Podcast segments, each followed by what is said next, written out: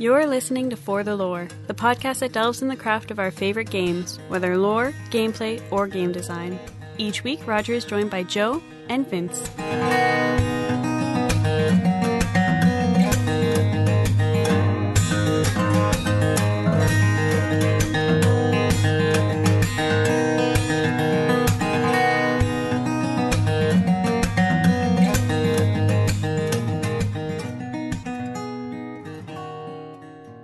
Couple of weeks ago, Nintendo had their Nintendo Direct, and they gave us a whole bunch of information on games that are going to be coming up, games that they're working on and will be released soon. And I was going to talk about it last week, but instead we had our epic D&D game, which I'm hoping that if you guys have not yet listened to it, go ahead and listen to it. It was our third session. We had a lot of fun. But I did want us to talk about some of this stuff because, again, while Nintendo is not necessarily having the impact that it has had in the past, it is still putting out a lot of quality products. And there are some others that are, like I said, going to be coming out soon. So we'll start and go through some of the the video. I'm assuming both of you actually watched the video as well. Not in its Oh, yeah. entirety, but I caught the highlights. Okay, all right. Because unfortunately, what's happening now is that they are they saw the success that Skylander, as Skylanders hmm. has, has, has had with Activision as being the moneymaker. So they are constantly talking about amiibos now. And because none of us are really that interested in that, I'm going to assume you guys aren't really that interested. If you are, that's fine. But No. correct me if I'm wrong. Okay. I kind of am. You are okay. That's fine. That's cool. That's fine. I I am not at all. that said, that woolly Yoshi. Hell yeah! That's where I kind of I'm looking at. Okay, where exactly did I put that line in the sand? because that shit is cute as hell. but overall, I I don't go play at anybody else's house, so it doesn't hold much appeal. That said, some of the new ones that they're putting out now are actually whether it's adding levels or allowing you to unlock different things. Some of the games like that um, that Steam one allows you to import characters that you wouldn't otherwise put into the game. Things like that. That's giving cool. a reason now. Yeah. Even then, mm, not enough of a reason to be forking over as much as those little bastards cost. But if it's something that you really want, all right. But here's the thing, right? Like a lot of retail stores, and at least up here, and I don't know if this is different, are constantly running sales on amiibos to try to get them turned over. Um, like I picked up, As long as you want one of the three they have in stock and have 500 units of each. haven't had that problem. Like I walked into a local Target and they had a pretty wide range of they had all the wave one ones, all of the wave one ones at like 50% off. And so like that happens fairly regularly up here because a lot of the people and it's going to vary per region. Obviously your mileage is going to mm-hmm. vary, but it up here it's not really that big of a thing the wii u doesn't have that big of a hold but like for me i actually enjoy the idea of the amiibos i like what they're doing with some of them I play at different friends' houses quite a bit, and they come over here. that's so a big having one. What's that? That's the big one right there. Yeah, so because I have that ability where like we'll play Smash at each other's houses, or we'll get together over beers and do whatever. The idea that I can have that save cartridge with me, so to speak, is phenomenal. Uh, I don't know if you guys remember the old Gauntlet series where you used to have the uh, the little card Oh, yeah. you take from arcade to Yeah, yeah, arcade. yeah. I still have mine. And I love that. I love that idea of having like that personalized option. Uh, and then you have stuff like, and I'll just jump right to it Splatoon, when they're talking Mm-hmm. about what they're doing with their amiibos, is actually really cool. I agree. I agree. So, like, you have the ideas of special missions, special unlocks, different gear, um, the idea of being able to carry scores from ranked modes with you. Like, those are all really cool concepts that could translate very well into a lot of other games. That's where, like we were just saying, that's where they might get me, depending on the price. But if the price is acceptable, that is that's where again I'm looking at my line in the sand and trying to decide if I'm going to cross it or not because it's a slippery slope from there on. Because you might want to day- keep I already collecting bought them. these seven. What's another 15? One day, an amiibo is just going to show up in the mail, nicely packaged with a bow for Roger with his name on it, with no return address. And he's just going to open up that box and he's going to look down and he's just going to be like, God damn God it. damn it! that little collector part of my brain is like, yippee! Well, that's the other thing too. Like they're cashing they're cashing in on that market for like those little kids. Like my neighbor, they have like a small kid. He doesn't have like a a Wii U or anything like that. But god damn, does he not scream for those? Okay, let me ask now. How much are you paying when you're getting them on sale? Uh, it's anywhere from I've seen them as low as seven dollars Up to what? Uh, up to like ten percent off to like the max price. What is the max price on those little things? I haven't actually shopped for them, so I have no clue what they're selling for. I don't know, Vince. You're the retail expert. Do you remember? I don't pay attention to.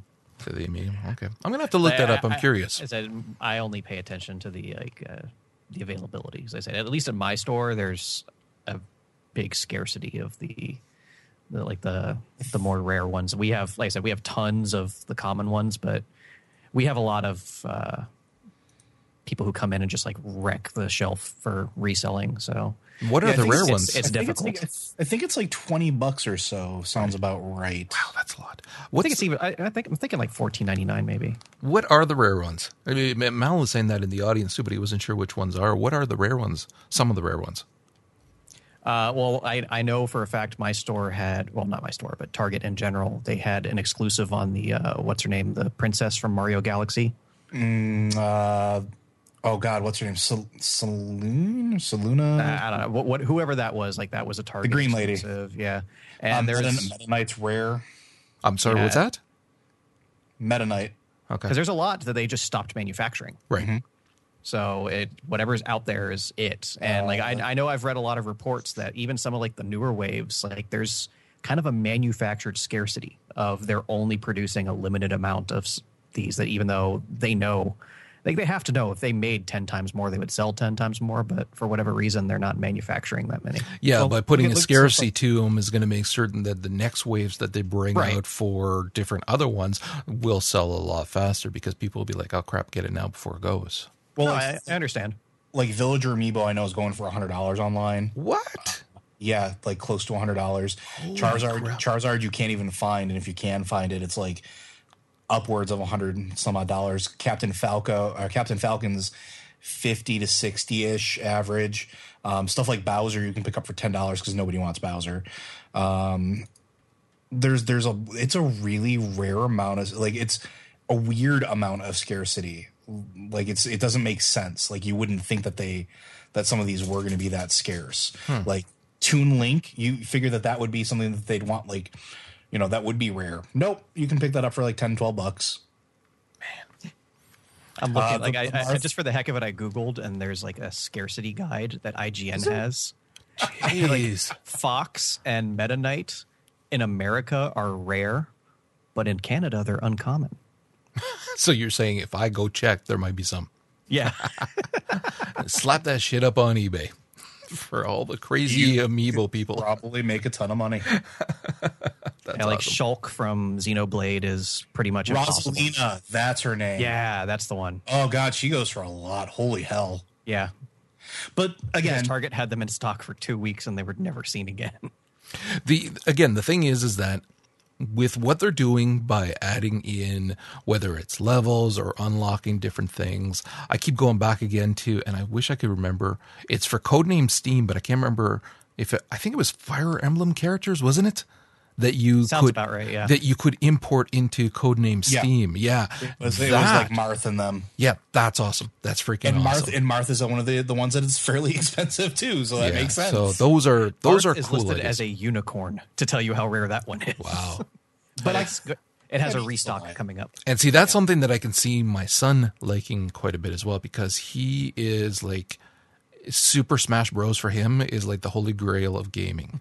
He he loves that game, and it's funny because again, we aren't huge fighting game guys, and yet that for him is his game. He loves it, and he's got it for his 3DS, and I bought it for him for the Wii U, so he plays it on both. So like they're going to be introducing Mewtwo for Super Smash Bros. Well, freaking amiibo for that, then he can plunk that sucker on his 3DS or the Wii U and be able to play with. That's freaking awesome for somebody who likes it. And he does actually, at his school, they have tournaments. You know, it's like a oh, Japanese thing where they have clubs. Well, there's a fighting club, a Super Smash Bros. fighting club. You know what? That's not uncommon. Like They have projectors. colleges have them. Yeah. I thought that was hysterical. And they have competitions, rankings, everything. So for him, something like that to be able to bring again an amiibo to class and just plunk it down and have it save, that's freaking awesome.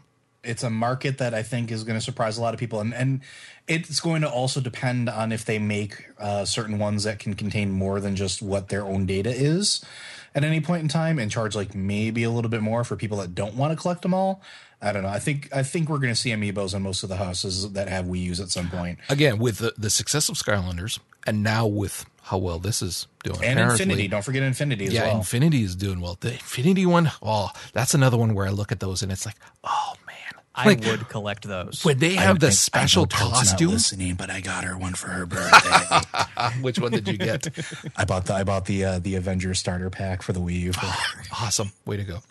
I yeah, when I see some of those that have like the special costumes, it's like, oh man, that's the kind of shit I would just plunk down in front of my computer. I don't care if I ever use them. I'll just Yeah, like have the, them there. the character designs they went with for the Marvel characters are just awesome. Yeah, they are. And of course, we're going to be talking about Lego's answer to this in a little bit as well, which, again, that's another one where I'm looking at my line in the sand and I'm wondering if I'm going to cross it because, god damn, does that ever look awesome. Okay, let's uh, keep moving on here. There was a, a Lucas thing that you were going to talk about, Vince. Well, yeah, they announced uh, in the Super Smash Brothers that uh, a couple new characters are coming in, uh, Mewtwo and Lucas. And here's the thing, okay? God damn it, Nintendo. Lucas is a character from Mother 3. Uh, the predecessor, Mother 2, was released uh, in the West as Earthbound. And it has become a cult classic, one of the most revered and respected games of the 16 bit generation. People have been waiting uh, now almost nine years for Mother 3 because it came out in 2006. Nintendo refuses to localize it. Yet for the second Smash Brothers game in a row, they put fucking Lucas in there just to mess with us because they know they know we want that like we like that character. They know we want that game. Yet in the era of digital downloads and the eShop, and I could get in my 3DS and buy damn near any game that's ever been created by Nintendo, except that one. It's a freaking Game Boy Advance game. There's no way it costs that much to localize it. Stop Well- sticking this character in our faces if we're never going to be able to play his goddamn game. See, that's why you got to get yourself a Retron 5 because it's not region locked, and then you can play it. And learn Japanese. I swear to God, if there's Details, one language that is worth learning if you're a gamer, it's freaking Yup. Japanese or Korean. One of those two. It's well worth the time investment so you can play their games. Uh, like you go to school for Japanese studies just to learn the language. I Dude, I would. Okay, If I had the time, if I was younger, I would. funny story because I just had a new hire. I just interviewed somebody whose major in college was Japanese studies, specifically to learn Japanese so he could play import games. I am not joking. I almost hired him on the spot. No kidding. I would have. Had I known at the time, I would have taken the Japanese course that was offered at my high school. I think it would have taken you a little bit longer than the six years it took you to finish high school. But it would have given me a foundation. This is true. This is true. Latin hasn't helped much in life. French doesn't help me all that much either. okay. Um, there was another thing with the Amigos, uh, Amiibos as well. The um, the Nintendo's greatest bits, they're calling it, where they're going to be embedding different demos, like three minute long demos, into different amiibos and they're going to make it random of course so that you have to freaking keep trying to buy more that part i wasn't that crazy about but again money making thing to get people to buy more of them so that's definitely going to sell some more of those suckers off the shelf they also talked about it being the 30th anniversary of Mario. Of course, they talked some more about Mario Maker. I can't remember if either of you were interested in that. I really am not. Eh, Yeah. no. Yeah. Okay. Um, they did talk about the new Yoshi Woolly World. You know, I you played the crap out of the the last one, right? The yarn I, one. I played the the crap out of Yoshi's Island. I played the crap out of uh, Kirby, uh, the Yarn Adventure, which was actually a lot better than people thought it was. Yeah. Um, this aims to be exactly the same. It's like it's like those two had a love baby, and it's absolutely wonderful. Uh, the visuals are fantastic. It's going to have the same type of gameplay as uh, Yoshi's Island, just updated graphics and cool new things like that whole. I don't know why, but I really, really like the idea of having environments sort of like a storybook that you can interact with, kind of like a child's like. I, I remember this from when I was a kid. We used to do like little scenes and stuff like that with yarn and bits and things like that. It's like it's just kind of cool to see that kind of be a mainstream game, and that makes me super happy. Yeah, and and the controls look tight. Like everything looks like it's got that same classic feel to it, which is super cool. I don't know. I've been in a retro kick lately, and this just hit every single button. It did look good. I will say that. It's still, it's kind of like the yarn one, still not up my alley completely, but I can certainly appreciate how great it looks and that the gameplay looks solid for sure, for sure. And and that's one thing I will say for those of you who aren't into the yarn thing. Like I said that about the the Kirby uh, Yarn Adventure for the Wii when it came out. I was like, oh, this is you know not for me, not for me, not for me. I rented it from I think it was Redbox for like a dollar. I played it and I was like, wow, this is really really good.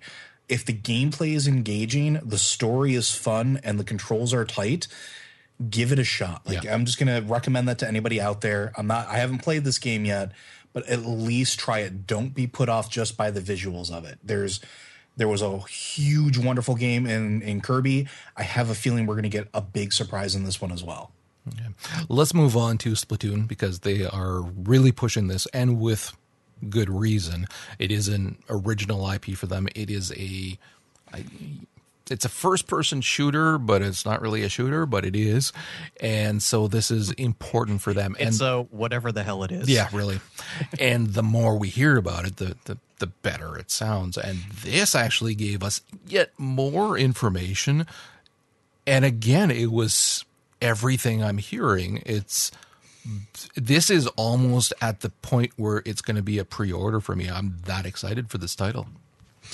This, I think, is one of the ones that I've seen the most people excited for consistently. And that's very surprising to me because it's got that sort of Team Fortress feel to it. It's got the third person shooter aspect to it. It's got the arena feel to it, but it's got this wonderful inky blobbiness to it that is just phenomenal. Did you guys ever play De Blob back in the day? Yes. Mm-hmm this has that same earmarks of those incredibly engaging gameplay on top of that where it's controlling zones and painting not necessarily just getting kills or anything like that. And i think that's what people really enjoy about it is there's so much more to it and then we get even more information. Now we talked about the amiibos, and uh, I'll just kind of reiterate that just a little bit. There's going to be three available. There's going to be the boy amiibo, the girl amiibo, amiibo, um, or Splatoon squid person Inkling. inklings, and then there's going to be the actual like squid inkling, which is only going to be available in a special three pack. But I need that in my life. I know you do. I'm going to buy the three pack. I'm not even going to front. I'm buying the three pack but the idea that it unlocks special single player missions yes. is amazing and god damn it their marketing is smartening up. Um, i don't know about you but i really like the idea of the battle dojos. Oh no kidding. kind of, the 1v1 get to learn the environments which is really cool because that's one of the problems that a lot of these type of arena style games has is that if you're just kind of thrust into it. You have no clue what the hell's going on. Really easy to get overwhelmed, really easy to just kind of like lose yourself. Here, you can go one on one and just kind of learn how things go. Well, especially cool. in a shooter, because uh, yeah. it is still it's a first person shooter. So even though it's a quirky, fun one, I can see a lot of people getting frustrated or be a little bit afraid of diving in, and this does nothing but encourage that. But then here's the other thing about it. So the Battle Dojo uh, is actually a local player co-op. Mm-hmm. So one player can use the gamepad and as the dedicated screen, and the other one uses the TV. The games that do this are absolutely phenomenal. This is one of the things we talked about with before when we talked about Zombie U, which is one I actually really liked that game yep. because of that because the multiplayer was super cool. And you don't see too many games now have local co-op. I agree. Nope. I agree. I, I one of the reasons why we got that the our Wii U was because of the amount of gaming that I do with all of the kids. Because yeah, three of them don't live here anymore, but they're pretty much always here, and they all like doing games with us as well. I mean, geez, where the food is. well, mm-hmm. there's that in the laundry, but no, like I mean, they come here for like Mario Kart afternoons, and we'll play Mario Kart for a while. So when I look at the disappointment of that screen not really being used, like like even Mario Kart, their own IP, flagship IT, IP for them too.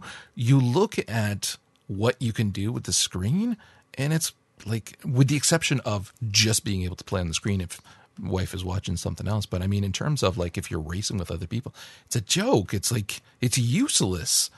And it's like such a missed opportunity that there's so many things you would have been able to do with that screen. So I think that in particular suffers from. So this is one of my biggest complaints about the Wii U and that particular device. I love my Wii U. It gets a lot of game time. I actually retired my 360 and plugged in my Wii U full time. I like the concepts, but I think the major problem is is that you can't have multiple of those screens hooked up at the same time for engaging gameplay. Like, you know, if you're doing a game like this and you have the ability to hot swap or like pull dirty tricks or things like that, that'd be phenomenal. Um, there's another like other games like Blood Bowl, um, while it may never be like on the Wii U, that type of game where they have things like dirty trick cards or special plays that you're able to pull out uh, that you're not your opponent's not supposed to be able to see. Those take great advantage of the screen, and I think that Nintendo is missing out on a huge opportunity here that eventually other the game systems are going to capitalize on, and particularly it's going to wind up being Smart Glass and Xbox and those types of things. It's just uh, there's so much, I don't know so much about potential. yeah, I don't know about smart glass and things Yeah, like that that's because kind that's of not fallen yeah, off the yeah, face of the earth. I'm just But- saying, like, it's going to eventually happen where somebody's going to take advantage of it if it's not Nintendo. What I think is going to happen is that it's going to be phased out because I don't think it's going to be a technology that's going to be mm-hmm. used in the next Wii device or whatever they intend on calling it because they're already working on something else. And I'm willing to bet hard earned money that they will not introduce that kind of screen in the next one. Probably. So, because it's just not being used, which is really too bad. Especially when you have other games that are coming out later on, like, and I'm, we're going to talk about a little bit, like, like games like Fatal Frame. Mm-hmm. Come on. Yeah. It screens use a screen. They are going to be making better use of that screen with the virtual console for the DS stuff. Mm-hmm. That is actually hallelujah. It's about fucking time because how many games come out for the DS that could work beautifully on the the Wii U? There's no reason not to do it, and finally they're going to do it. So I'm very excited about that. It's not 3DS, but at least it's DS. So the Virtual Console is going to be adding some Nintendo 64 as well as DS. So that's that's really cool.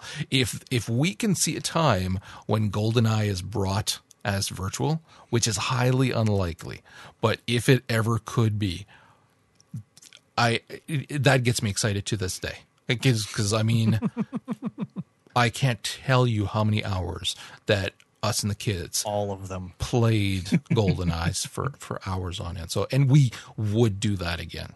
That's so yeah.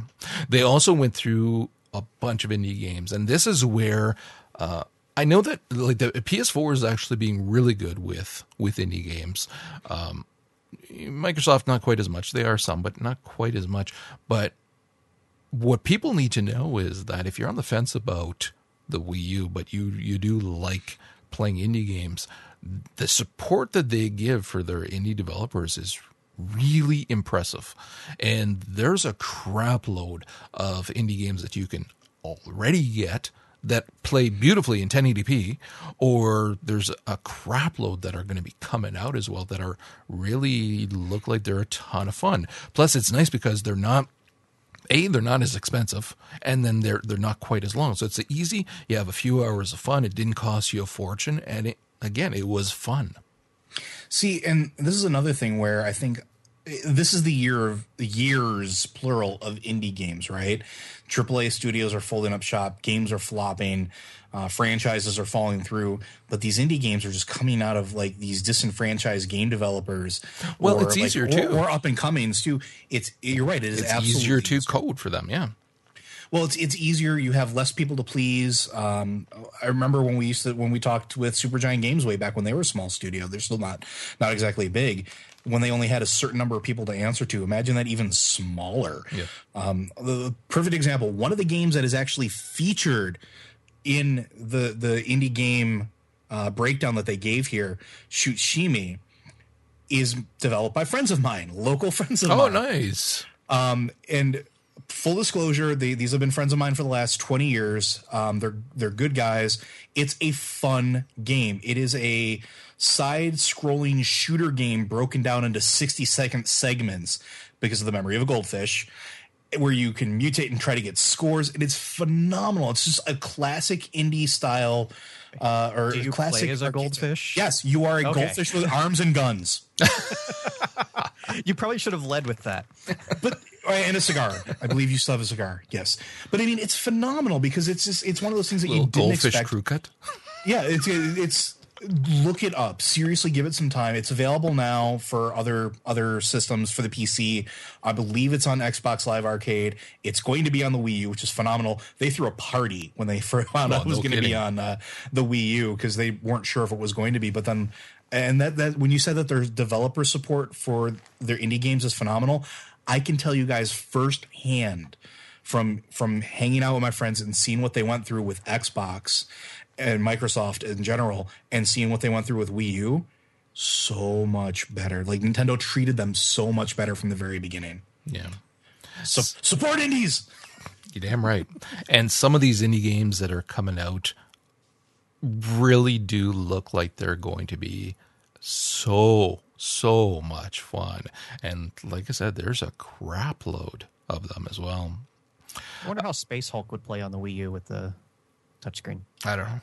Oh god, if they could give me a multiplayer Space Hulk, which which is weird because I don't I don't consider Space Hulk an indie game because it's it's actually got a a pretty large pedigree backing it.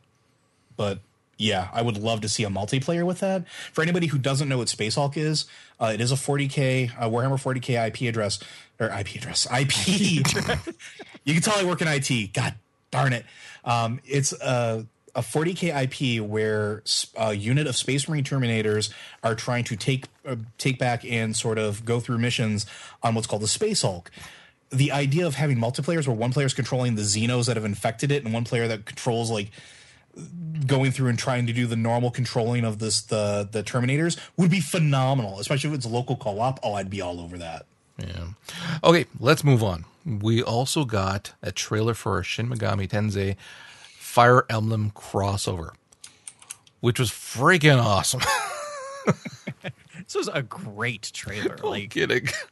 I, I knew this game was coming, and we've seen uh, Atlus has been kind of loaning out their assorted Shin Megami Tensei properties for a lot of crossovers. Yeah. We saw Persona Q, uh, the the mystery dungeon one. I forget exactly what that was, but what those have been is largely like Shin Megami Tensei characters and settings, but the games have been sort of wholly the uh, like they haven't been a true crossover. It's been one IP with the other's mechanics, basically.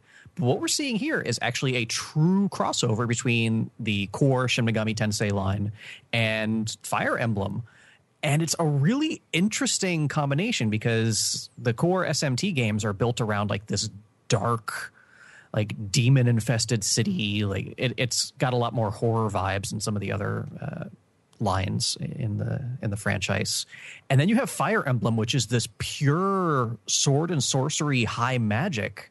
And you put the two of them together, and it's actually a badass combination. Yeah. And I really can't wait to see. Like we didn't really see any gameplay, but I really can't wait to see how this is going to work out because these are two franchises that actually do work really well together. That's the thing. Conceptually, um, I'm thinking, yeah, this is again when I was watching this Nintendo Direct because I I still don't own a 3DS. I could borrow my son's if, if- when he's sleeping. I guess that's the only time that it's not on playing Super Smash Bros. or Monster Hunter. Oh my god. He is playing Monster Hunter like you wouldn't believe. But I'm still I'm I'm actually considering picking one up. And it's it's trailers like this one and some of the ones that we're going to talk about later that have got me thinking like wow yeah these are reasons to buy a console for me. They look that interesting. So then we got some information about like you were saying earlier joe fatal frame. We also i'm not going to go too too much here because we're we're running a little long. We got also box Sorry. boy. No no that's fine. Um pokemon rumble world again for people who were interested in those. There was some more on the Puzzle Dragons Z and Puzzle Puzzles Puzzle and Dragons Super Mario Bros. Edition, which is still something that I, again I like those puzzle games. I really like Puzzle Quest and stuff like that. If I had a 3DS and if this is any good, I can see myself playing that Puzzle and Dragons Z one. I played a lot of the original Puzzle and Dragons on my phone and tablet and whatnot. I I'm a little unsure about like the retail copies. Like it's not a lot of game for forty dollars. I mean, it's basically Puzzle Quest, uh, and they added in like a few RPG elements with the Puzzle Dragon Z, but in the bundle with the Mario Brothers theme, maybe. Yeah, yeah, yeah. And then there was Attack on Titan, Humanity in Chains. This is yet another one that is almost a console seller for me. I we've never hidden our love of Attack on Titan, and when I saw the trailer for this, and my son too, I because I watched Attack on Titan with my son, and he actually plays the browser game. Um, hmm. When the browser game first came out, I thought, eh, this is going to be cheesy. But I mean, we've talked about it in the past. Browser games are not what they used to be because again, you can code games in HTML5, which you use for iOS, for Android, any number of things. So you can actually have very good browser games. And he had a buddy who was playing um, Attack on Titan, the, the browser game, and just couldn't stop praising it. So he asked if I could check it out, make sure that, you know, it's not just a virus waiting to happen or something like that. And checked it out. No, everything's fine. And that was months ago. And he still will play that shit for hours on end with his buddies. And they keep upgrading it as well with new abilities, new rules, as how you can take the Titan down, different modes, uh, like PvP modes and different stuff like that. So if this does anything even remotely close to what the browser game is doing, it will actually be a ton of fun because those mechanics of flying around and slicing at the neck, again, you wouldn't think so, but wind up playing really, really smoothly. So, sure, work great with the touchscreen.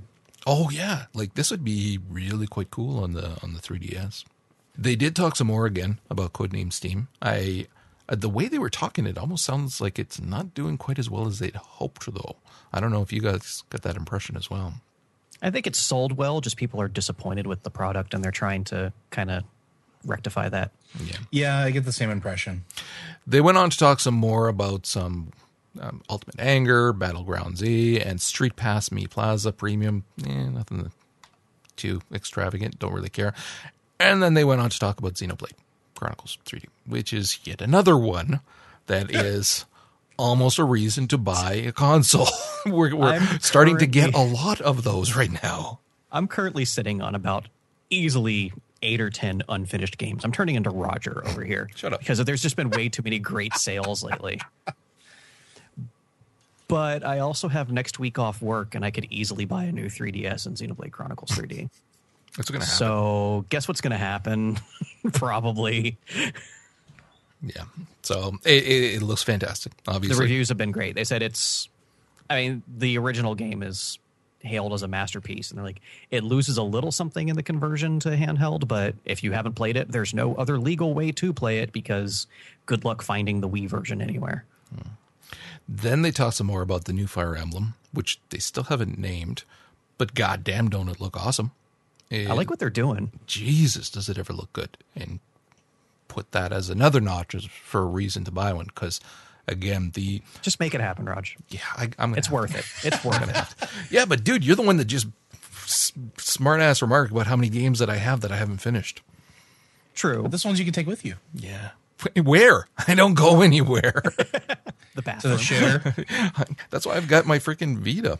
But uh, again i i might very well holsters, man, holsters. Yeah, it's it's. Is that why you've been logged into Persona Four for the last three months? I am not. Am I really? Uh, it was a good two weeks straight. Every time I logged into PSN, there you were playing Persona Four. no, it's because I had it open. It. No, I had it open. I just had it open, and then I, that way, whenever I, I, I want to play, I can quickly go in, do a few things, and then quickly get out. But yes, okay. Uh, they also talked about Animal Crossing. Some I I yeah. don't play that. It's not really up my alley, but man, I know some people who are crazy about the game. So I can see them being very happy about this. And then finally, the Mario Kart 8 DLC stuff, which is awesome because more tracks, more carts, more people to play as, More speed. and the faster 200 cc's. That's awesome too. That's again, is insane on some of those tracks. yeah, no kidding. Oh, it is because uh, man, as it is, some of the ones that are now out now, like f- freaking tough. Granted, we get a little competitive when we play, and then they were talking about amiibos for this as well too, which again, that could be fairly cool if it unlocks different, be it tracks, cars, or whatever. I would probably wind up picking some up just for that. 'Cause Hell, even if it gave me a different chroma skin for whatever racer I the the amiibos for, I'll buy one. Yeah, I again, I was not impressed with the price of the the game when it first came out, and I and I hold to that as well. But I wound up getting it where it was a sale where if you bought it, you got another game for free, and I wound up getting I think it was Mario or was it it might have been uh, a Zelda, I can't remember which one. So that was fine. I, I didn't mind that, and the game itself though is phenomenal. Like I mean, the racing is as solid as any other Mario Kart has been. It's just handles beautifully. The tracks are fantastic. It's nice seeing the tracks from all the different generations of Nintendo consoles and stuff like that. So uh, whenever the DLC comes out, as long as it's not too much, I'll, I will pick it up. And I've already prepaid for both those DLC that added the tracks and the uh, the new user, so I will be getting this one. The uh, the ear pierce- piercing shrill of joy that I heard from the other room when Renee found out that there was a 200 cc mode uh, guarantees that no matter how much it costs, we will have it in this house. Yeah. All right. That was pretty much it for the Nintendo Direct video. And uh, like I said, there was more so than the last couple, actually. That, that's probably the best direct they've done in a long time. Yeah. Yeah. There was a lot of stuff that had me scratching my head saying, God damn, I'm probably going to wind up buying 3DS. But at least I can get a new one that looks better, that has a better 3D. so I can have a 3DS where I actually use the 3D. That would be awesome. Well, let's not get crazy. Well, Has there been reports out that it's really not that good? Uh, I I, I, have haven't no read. idea. Okay, yeah, I haven't But read. I, no, I've I've heard it's a great improvement, but still, I'll probably still have the 3D off. Yeah. Okay, let's move on to some other news. Some of the best news that we heard initially was a rumored and then almost immediately confirmed was a new Deus Ex game. Vince, I'll let you take. Yeah, and they also had this bizarre, like two day long live stream that was like this weird interpretive art. I don't know what the hell they were doing, but the ultimate purpose of it was yes, we are getting a new Deus Ex game, Mankind Divided, taking place two years after Human Revolution. And it just looks fucking awesome. Coming out on PC, Xbox One, PS4 it's kind of like cyberpunk x-men where society has been completely divided over the the augmenteds and their rights and their roles in society. Meanwhile you have a badass russian magneto who's inciting riots about how the augmenteds you know deserve their rightful place in society. And if it's not going to be given to them they're going to take it. So it the storyline is pretty much exactly what you'd want out of the Deus Ex game at this point, really diving into a lot more moral dilemmas and whatnot. And they've gone on to say that player choice is going to be that much more important in this game because it's one of the shortcomings that was in Human Revolution was your actions as a player really didn't affect much in the game, which is kind of a hallmark of Deus Ex. But they they've gone on, on record multiple times of saying that they've noticed the problems in Human Revolution and are intending oh, really? to fix up. Oh, yeah. Did they, did they mention if they outsource boss fights again? I'm sir. I, I'm Oh, pretty man, sure they've yeah. got that one handled. Yeah, I think they learned their lesson there. yeah. but you look at God, the game is just gorgeous. Like it's ridiculous, and they're saying, of course, Adam is going to have all kinds of new powers and gizmos available. Looks like there's an awful lot of weapon customization, which is really exciting.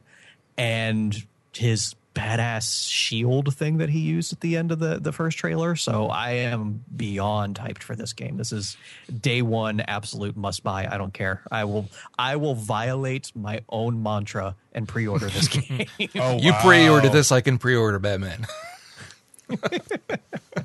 the only thing that a, a lot of people are disappointed is that you're not going to be im- able to import your save from um, Human Revolution. So that was that. ticked Aside you from people. choosing three different flavors or flavors of ending, there was really yeah, nothing worth importing. So Yeah. I'm, I'm okay with it. Like I said, it's not like I said. Your decisions that you made throughout the game were largely inconsequential. so yeah, very exciting news, and it looks gorgeous. My goodness, it like looks amazing. Jesus. Yeah, that on a PS4. Wow. Or that on my 5K. yes, that's. Yeah. Do you need a minute? Uh, I, I actually hadn't thought of that. See, I don't. I still don't think of games in those terms yet because the machine is relatively new. But every once in a while, I'll catch myself and say, "I could play this shit in 4K." Yes. Okay, let's move on. I mentioned earlier that Lego was going to be doing the same thing as Skylanders, Amiibos, and whatnot. They're doing, they're calling it Dimensions. And this was also announced last week and made a lot of people very happy. And again, it's their answer to Skylanders, Infinity, Amiibos. It's going to be the same thing. It's going to be the minifigs that you can buy, but you're going to be getting to start off with. They're going to have a starter pack, which is going to be 100 bucks, and that's coming out September 27th. And you're looking at being able to get it for basically all the consoles: 360, One, PS3, PS4, and the Wii U. Nothing about PC, so that's a little disappointing, actually, but not surprising. No, Skylanders and all aren't available for that either. Yeah, I don't know if any of them are available for the I don't PC. think so. No, okay, okay. Eh, it shows how much I looked into it.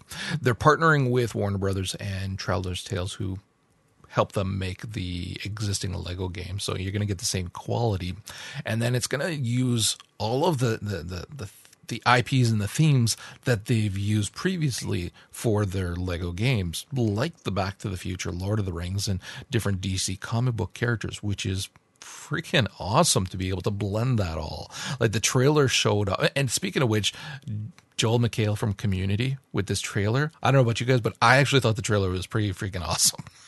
I liked it. So it shows off the portal thing that the the device comes with the starter pack and the starter pack's going to come with Gandalf, Batman and Wildstyle who is from the Lego movie and then you can put up to 7 characters or vehicles or items on the pad at the same time and that's going to determine what's going to be in your game. And they're It's already actually really cool because Yeah, none of the other stuff can give you that much options at once. that's again pretty freaking awesome to be able to again if you're going to somebody else's houses or you know somebody's got a special and it's there i can easily see this being something where i buy like my my daughter a little minifig and say just keep this on your keychain or in your purse kind of thing and whenever you come there's your character and she would flip she's in her mid 20s and she would flip over that. So being able to mess around with that and the fact that they're already planning ahead to the different expansions already for this year, like the next one is going to be themed around Back to the Future. Ugh. And then Done. the Lego Ninja Yep. Jago, like that's the kind of stuff that is just going to be a ton of fun. So again, that's another one where I think that might be one that I, I pick up. I it just I don't know. I don't If there's a shortage of Lego things like for this game in Canada, it's because of Roger. Yeah, it's possible. it is possible.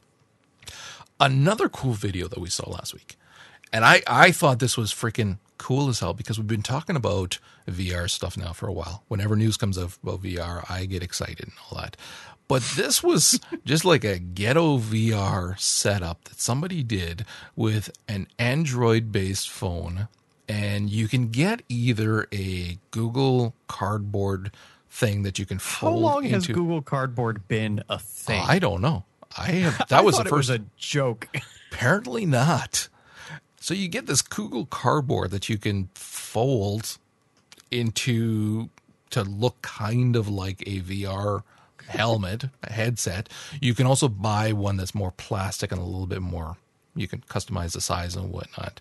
And that's the one that the dude was using for this. And so you drop your iPhone in there, or not iPhone, actually, an Android device. And then he was using some open source software to split the video in two and then to send it via cable to the Android device and then plant that on his head. And he set it up so that it was tracking properly and then played Elite Dangerous with VR and being able to move his head to move the, the camera wherever he wanted and to aim and shoot and stuff like that. And while the guy said, you know, it wasn't as accurate as he's used to playing, and it took him a little while to get the hang of it. And he also said that the things were kind of stretched a little. It wasn't perfectly round, although he didn't spend that much time setting it up. Also, if he spent a little bit more time, it might be a little bit better. But even he was saying like, while he was passing, I can't remember if it was the sun or the a sun or a planet, saying how impressive and large it was compared to normal gameplay. And it just looked like it would be a ton of fun as like an afternoon project if you already own a an Android phone that's decent, that looks good, just to be able to mess around. Like, I mean, the, the freaking Google Cardboard thing cost next to nothing. And even the plastic one was really not expensive at all. For, you know, 20 bucks or so, you could be messing around with something that, while not as impressive as what the true VRs are going to be when they come out, still looked like it was a ton of fun. This is the most awesome, hilarious thing I've ever seen. right? Again, I don't have an Android phone because if I did, I'd be trying this just for shits and giggles. Because it just, again, even the, the, granted, this dude really wasn't the kind that you would, he doesn't get excitable. He was, he was fairly relaxed.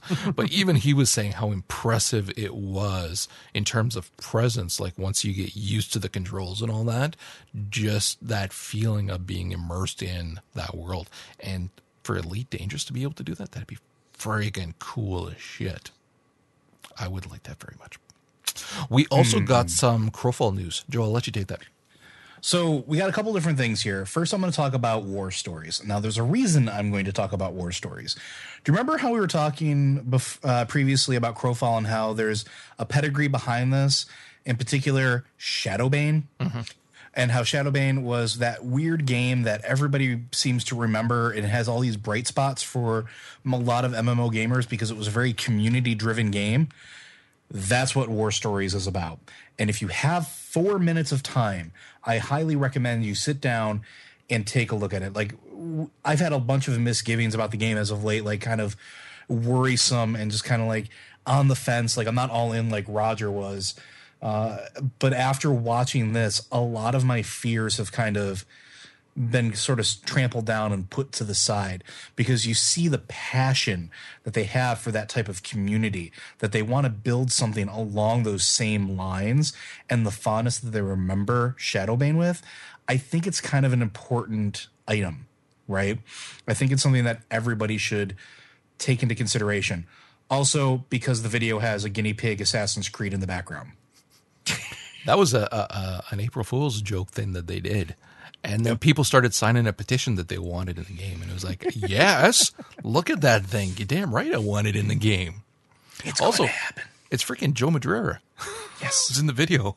I was like, oh, you got to give him props for that. That's kind of freaking awesome. For people who don't know, he's actually a fairly well known comic book artist and a game designer. I didn't know he was mm-hmm. a game designer. Yeah, he was the art designer on uh, Reckoning. Oh, right. So yeah, that was awesome. Oh no, that was McFarlane. No. Yeah, it was. Yeah, I'm sorry, I get yeah. the two overrated artists mixed up. oh. wow. Wow. Okay. Oh, Madureira's great. He just can't make a deadline. That's because he's awesome.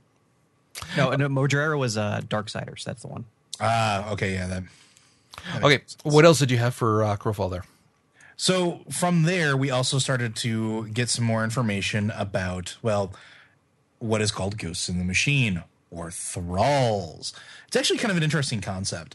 Um, so Thralls are the souls of fallen warriors and craftsmen that kind of get left behind after they've died, and people flee from the hunger, kind of leaving them behind.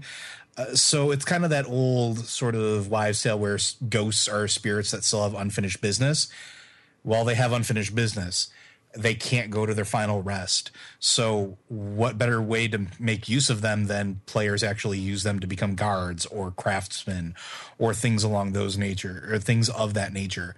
And it's kind of an interesting concept. As you go through the world, you find these these souls that you can try to uh, contain essentially, or sort of act as a grim reaper, where you're trying to like hey, you're going to die. Your entire land's going to be consumed by the hunger, and you're going to be stuck in this limbo forever. That sucks. Let me offer you a deal. And it's kind of a, it's kind of cool. And I got a job the, for you. yeah, but this deal is going to be, well, I need some guards, or well, I need a smith. You happen to be one. Uh, why don't you come back to my eternal realm here and uh, we'll work something out where you work for me for we'll say five years and then I'll I'll let you go back to, to paradise or sleep it's kind of cool. I kind of like the idea that it, it, it gives you something else to look for in the game world, and it gives a personality to your guards or to your craftsmen yeah. and things along those lines. And your thralls are going to have things like stats, just like your mounts do. Um, you get to choose where they serve, so you can look at your stats, kind of like I don't know garrisons, uh, but better because then you can say, well, you're better suited for guard duty you're better suited to be a crafter. You should be training other people how to hit things harder and better. And it's really kind of cool. I, I, I, like that concept. I think it's really kind of nifty. I think it was it's, it's interesting, although they played it off too much as a light side kind of they're not really slaves. You're offering them this chance at redemption, all this. And I'm going, no, man, play it straight up villain. like you're capturing souls, forcing them to work and fight for you. Be the badass that you know is inside of you. or, or just claim or just claim Viking rights. What's wrong with that? You're offering them a chance at Valhalla. I mean, come on. So, you want to play if you want to play the hero, at least be a straight shooter about it. Yeah. So it'll be interesting if they do give us that option. However, I would like to see not just light side kind of conversation options, but like just straight up villain. Just you're you're enslaving them and forcing them to work. well, just, we know Roger's going to RP. They're going to be yeah, damn right. Have you met awesome. Sir Reginald? Yeah, really. Have we met? Okay, let's move on. We got another video, this time a gameplay video for Trine 3. And if you weren't excited about it after the intro trailer, you should be after this gameplay footage. This is phenomenal introduction to the actual game and how it's going to play and how the mechanics of each character works. If you are not familiar with the Trine series at all, which you probably should correct that, and I really recommend that because the games are cheap. There's no reason go people buy it this gives you a great introduction to like Pontius. Pontius is the big, lumbering, beefy fighter guy, and you get to see him rolling boulders, smashing things, gliding on his shield. And and I thought it was really interesting. He has really janky movement, and it fits perfectly for this big lumbering monster. And I absolutely adore it. I, it just and he's got that weird little face where it just looks like he's like that little kid in giant armor, and I love it. Yeah. Um, Zoya was probably the most impressive gameplay of the three. Uh, she uh, think of Assassin's Creed, but platforming only. Like you're not just have to go kill things, and you're not just diving off the buildings with these weird inflections. You're using your lines to crawl on walls and swing from different areas and it's really cool. There was a really awesome visual effect as she's going from vine to vine, uh, back to uh, forward to back, where the screen starts tilting slightly in the direction that she's moving, and it adds a sort of awesome light bending feel to it. I also thought it was really cool how they showcased her using her uh, grapple and line to hold things open and how she had to interact not just with the item that she was using, but also the environment in order to figure out how to keep things uh, from closing behind her or how to uh, pull things out that she can actually jump off of and increase platforms. And then, of course, we had our, our wonderful, wonderful little mage, Amadeus, uh, who is very adept at juggling crates. And you got to see how that actually works. And I thought it was also very interesting that he comes out of a hut on a beach. I'm fairly confident that he's probably drunk. because that's just Amadeus. When you when you start to hear the dialogue, you'll understand. Uh, but it's just kind of cool to see how it interacts with it. And not just that, but again, it's not just throwing blocks or creating a block or moving a block. It's where do I place it in the environment? What things do I need to interact with? And his is a little more, I don't want to say cerebral than the other two. Well, it is. But it is. It, it's puzzle solving. Yeah. Like his is puzzle solving. Zoya's is action and movement based. And Pontius is I'm going to smash things and throw boulders at them. It this is a perfect showcase of how the three play styles are in this game. And you play as all these characters. And it's just phenomenal. Like I I was sold when Trine 3 was announced before I even knew that Trine 3 was announced. That's how that's how much I love this game series. And this just further cements it. It's just phenomenal. The thing about this game too is that unlike a lot of other platformers where you don't necessarily need to see gameplay footage as long as you like the concept or the story or the characters or, or what have you, then you're you're gonna get it and play it. But these play different. It's not a regular platformer because you are it, it is far more dim, uh, three dimensional, and the gameplay is as well. So seeing how smooth the gameplay is for each of the classes is fairly important and they nail it. I mean, when you're seeing her bounce. bouncing, uh, she is very bouncy. She is, is. holy crap all over the place. And but her gameplay is super smooth and fluid, and you're going like that looks like so much fun. So yeah, very exciting. Okay, another trailer that came out that I know I was super freaking stoked about. However, and I don't know if they announced whether or not there's going to be a North American release of it. it. No, damn it. It's possible, but Phoenix if, if Wright so, it'll take three or four years. It freaking looked awesome. I'm not going to even try to pronounce it. You can go ahead and try. Oh, come on. No, no, go ahead. All right, yeah, we got our trailer for Daigyakuten Saiban, The Adventures of Naruto Ryunosuke. You practice that. You practice that times. in the mirror. Can't prove it. Check the tapes. It's almost as if he's been working with you and realized that you were going to call him out to try to get him embarrassed. Oh, Yes, uh, this is uh, another entry in the wonderful and expansive uh, Phoenix Wright series, and it's another spin-off uh, where you take place, uh, take the role of one of uh, Phoenix's predecessors in Victorian London, having to again work your cases alongside steampunk Sherlock Holmes. Dude. Again, a reason to learn Japanese. this is that. this trailer was just awesome like because they know everybody's waiting for the typical phoenix wright tropes and they play on it uh, but the game just looks cool and fun and unique and we're probably never going to get Ah, it don't say that. Do you have any idea how many of these games they've released in japan Yeah, Man, significantly more than they've released in america it just looks so goddamn awesome. you, you could hear the Oh. crestfallen, the crestfallen. Uh, it took a, it took them i think three years just to bring the phoenix wright uh, versus professor layton Layton, game yeah. over and that's kind of a no-brainer Yeah, Man. Anyways. All right. We also got the intro movie for Heavensward, the expansion for Final Fantasy 14. Now, there are some spoilers in the trailer, and we're actually going to discuss some spoilers as well.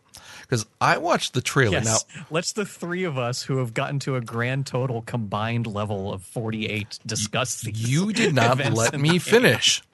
Let me finish because, as I was saying before I was so rudely interrupted, we have not played it that much. So when I watched the trailer, it was very pretty and there were aspects that were damn cool, but it really wasn't impactful.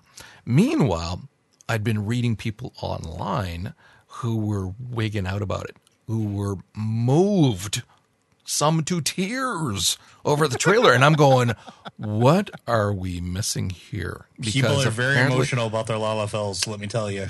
I like my little dude. I like him a lot. He's freaking awesome. Well, after seeing that badass Lalafell assassin, now Yeah. I'm thinking.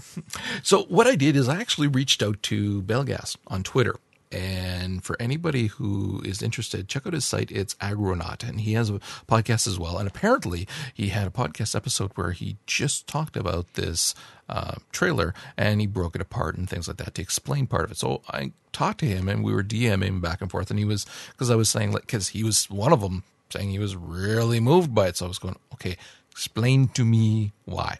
So here you go. Spoilers. You've been warned because some of this is what happens at the end of the current Final Fantasy when you're playing and whatnot. So basically, over the course of the game, you get to know the various scions of the Seventh Dawn. And they act as he was saying your party would in normal Final Fantasy game kind of thing. And there's political betrayals and, and whatnot.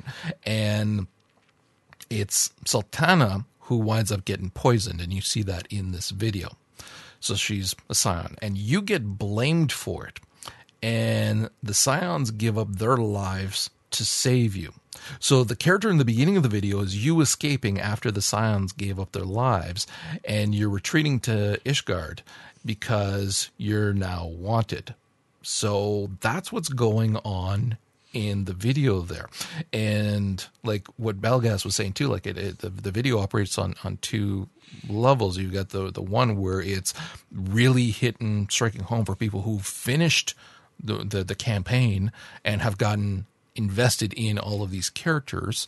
And then for everybody else, it's just freaking awesome and cool and pretty. Like I was, I was telling them and whatnot. Dragoons. But yes, and you arrive at the gates of judgment because he was saying he was saying quite literally there's nowhere else to go and he's disguised and whatnot because you're you're on the on the run and so like the gate the guy with the hood that's the the warrior of light Yeah. apparently and That's been their default player character. that's right throughout. yeah so he started off as a bard and then a gladiator and then a warrior and now he shows off being a dragoon as well so that's what the video is about so that's why Dude it's just showed up in town. He's already got a high level armor set.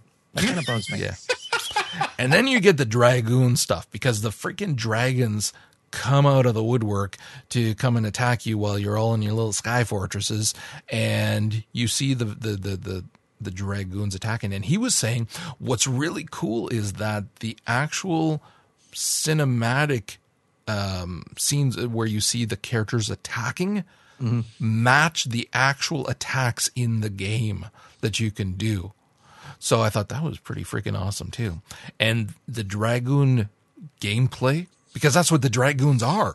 They were the class that is meant to fight dragons. That's why a lot of it is jumping around and whatnot.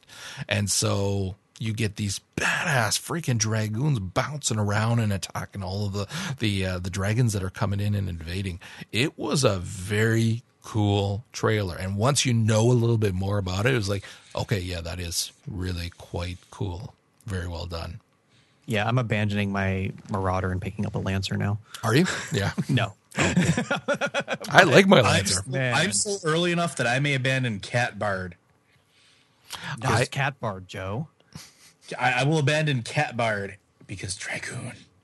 Dragoon. Uh, this was this was really awesome on any number of lists, but it's also kind of like what I tied into uh, last time we talked about this about how they really respect the past of the Final Fantasy franchise, and uh, Dragoon is just such a striking character design uh, for the franchise, probably second only to to Black Mage as far as iconic levels. But I mean, just the way they're presented with like the balancing on the spires, it's just Oh, yeah. it's such an iconic and classic Final Fantasy feel. Stuff that's missing in other modern Final Fantasy games, but it's alive and well here. And even though I had no idea what the hell was going on, it still spoke to me. Yeah, yeah, it it was gorgeous. It was. It, it's one of those trailers that makes you want to play the game and and level up. and it also really uh, emphasizes something that we haven't talked much about talking about the game, and that's music. Because Oh, by God, yeah. God, this was freaking phenomenal. I agree. I agree. So, moving on, and don't want to spend too much time. We're running a little bit long there. We also got an announcement of the next expansion for Destiny, They're calling it House of Wolves. I still play, and I know a lot of people do. They actually just released, there are over 16 million registered players for Destiny, which is fairly incredible. Of course, they're not all playing, but there are still. A I was going to say I'd like to know the active numbers. Not there are still a lot of people, dude. Like when I go into play, there are still a lot of people in the tower all the time. So it still is getting played. And it's funny because I was I've been playing um, the Handsome Collection. And so I've been playing the pre-sequel, and and yeah, you go to play Claptrap, it'll warn you three times. I can't believe you're still. Are you playing sure? Claptrap. I am. I'm playing Claptraps. It's it's fun. he actually plays really interesting. Um, the thing is, is that now I, I've been spoiled by Destiny. The controls in the pre sequels nowhere near as tight as Destiny. Nowhere near. close. And it's it's yeah, it's like one of those where I'm thinking, damn, I kind of wish that I had picked the pre sequel up on PC because it's not the same. Plus, the split screen is a horizontal split screen for for co op. So when I'm playing with my son, you're getting a very thin slice to the point of when you're looking at your abilities or your inventory or whatever, you have to scroll up and down to be able to see everything. Not cool. So again, I don't know why they wouldn't do side by side. I don't know. I don't know. The House of Wolves expansion, what it is, is that the Awoken gave the Fallen a home in the reefs, and but the the Fallen are have betrayed the Queen, so she's out for blood now. So she is recruiting Guardians to go and fight. She's opening up the reef to all of the Guardians, which is going to, of course, increase your your drops for all of these this new area different drops different stu- stuff higher levels one would assume they are going to be working at upgrading current exotics and legendary gear that's in the game which is, is nice. They're introducing a different type of end game content that they're calling the prison of elders which sounds cool as well. They are not doing a new raid but they did have a um, uh, a call that they were that they discussed plans for the rest of the year, and they did say that they're looking at doing a uh, another raid coming up later on in the year. They are also doing the uh, Trials of Osiris, Osiris, whatever, which is a three by three clash in Osiris. the Crucible. Osiris, okay, we'll go with that. Um, and yeah, the earnings call talked about the new raid and, and other stuff that they're working on that's in the pipeline, but some of that is speculative as well. It does look like this is going to be hopefully better than the Dark Below. That launched on the 9th of December, and frankly, that was, in many people's opinion, a dud. And I personally feel that way as well. So here's hoping that this one has more story and is better integration for what they're they're they're going to put in. I only want one thing out of this expansion. What's that? The ability to Titan punch the queen's smug brother right in his fucking face. That's all I want. I would not done. disagree with that. That that'd be the best DLC ever. Like, how many people would actually like? Yeah, here's a forty dollar DLC. You just get to punch somebody in the face that everybody hates. If you That know guy? this guy, Yeah. yes. All right, that is going to wrap it up for the week.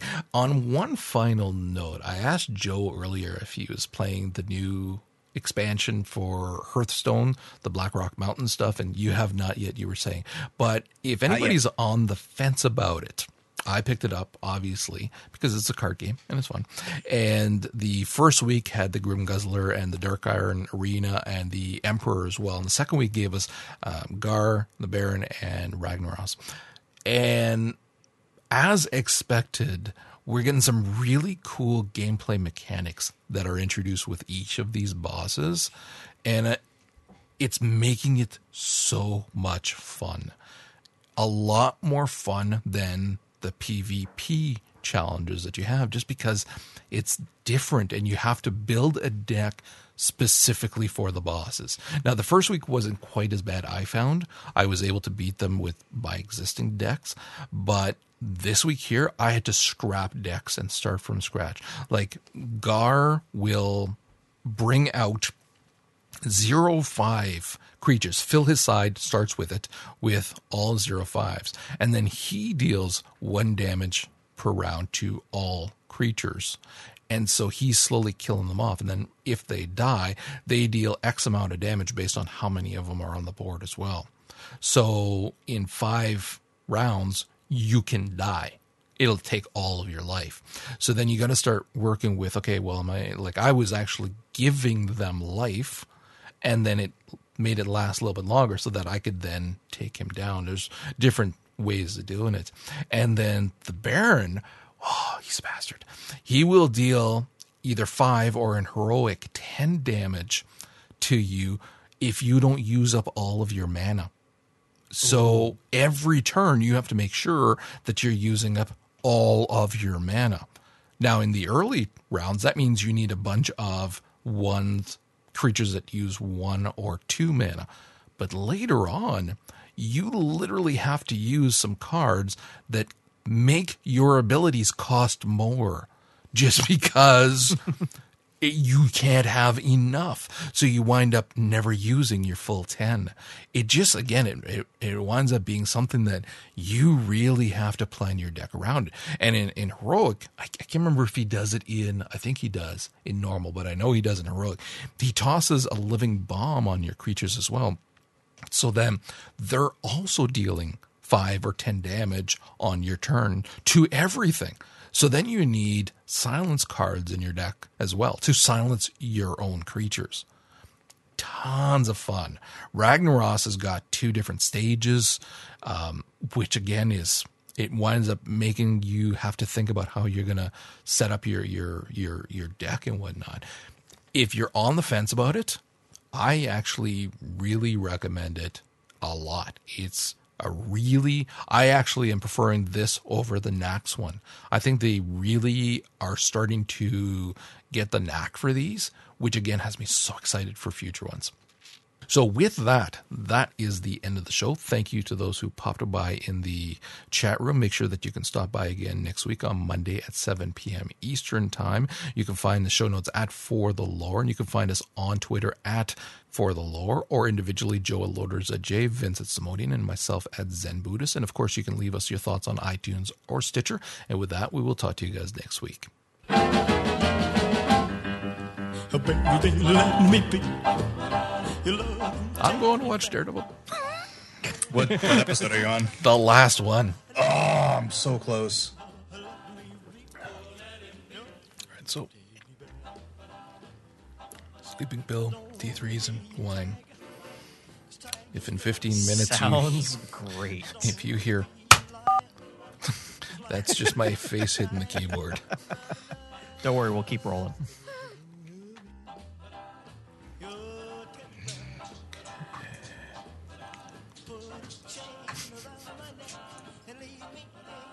Swear to God, I'm, I'm gonna mail you some booties, some dog booties. hey, hey, they're just doing their walking around before they lay down. I just fed them, so they're gonna be fat and lazy in a second. Did you go, Joe? Did you uh, go see Fury Seven? I saw on Turks. I did. did you think it was as bad as I did? No, I actually really enjoyed the hell oh out of it. Oh my god!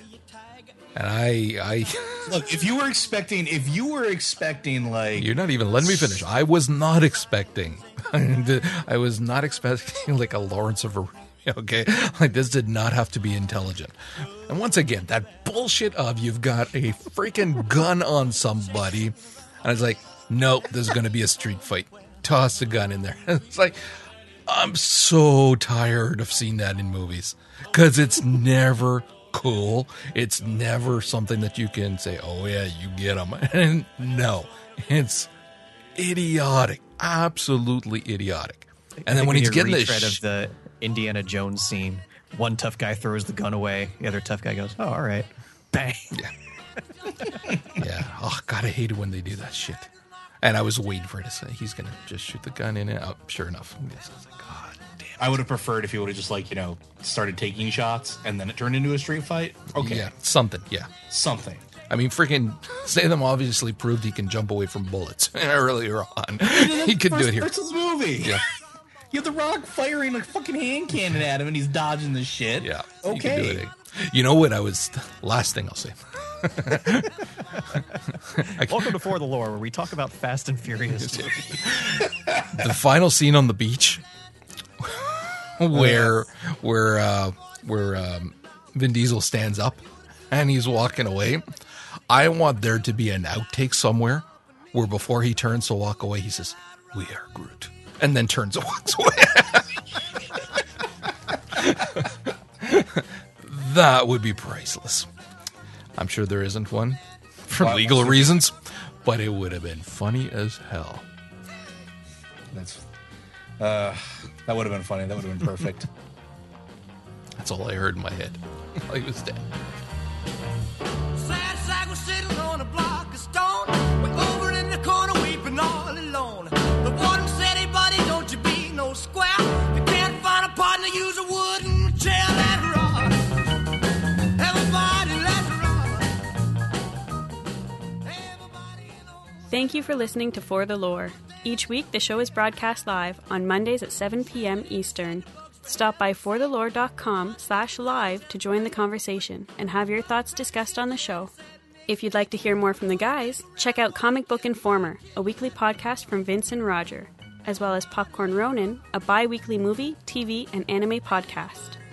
And lastly, thanks to Manelli Jamal for the show's theme music. We encourage everyone to check out his site, manellijamal.com, or find him on iTunes and help support this incredible musician by picking up his CDs.